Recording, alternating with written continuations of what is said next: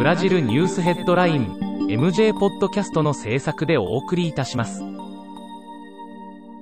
ブラジルニュースヘッドラインは、ブラジルの法事紙日経新聞の配信記事を音声で伝えるニュース番組です。ブラジルの社会、政治、経済に関する記事の見出しのみを抜粋してお伝えします。1月15日のニュースです。11日、自動車メーカーのフォードが国内産工場での生産活動を年内に停止すると発表した。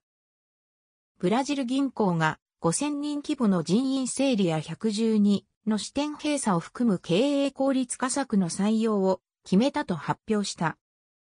12日、アマゾナス州のオズワルド・クルス財団の研究者が日本で検出された新型コロナ変異種と同型のコロナウイルスを同州で確認し、従来菌より感染力が増している可能性を示唆した。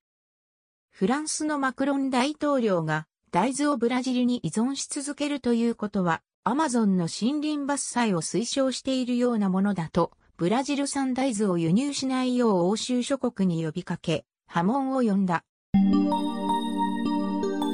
ブラジルニュースヘッドライン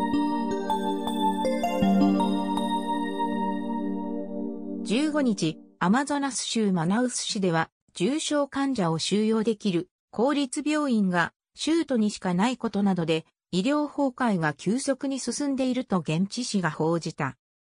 サンパウロ州保健局が新型コロナウイルスの感染拡大傾向を鑑み、前回の規制見直しから1週間という異例の短さで再度、地域別外出自粛規制の見直しを行った。国家衛生監督庁が12日、インターネット上で新型コロナの予防接種ワクチンを売るという虚偽の宣伝を行っているグループがいるので注意するよう警告を発した。サンパウロ市はカーニバルパレードのメイン会場として知られる市北部のアニエンビ総合施設の運営権を30年間民間企業に委託することを発表した。日経新聞サイトでは最新のブラジルニュースを平日毎日配信中。無料のメールマガジン、Twitter、Facebook、Instagram から更新情報をぜひお受け取りください。ブラジルニュースヘッドライン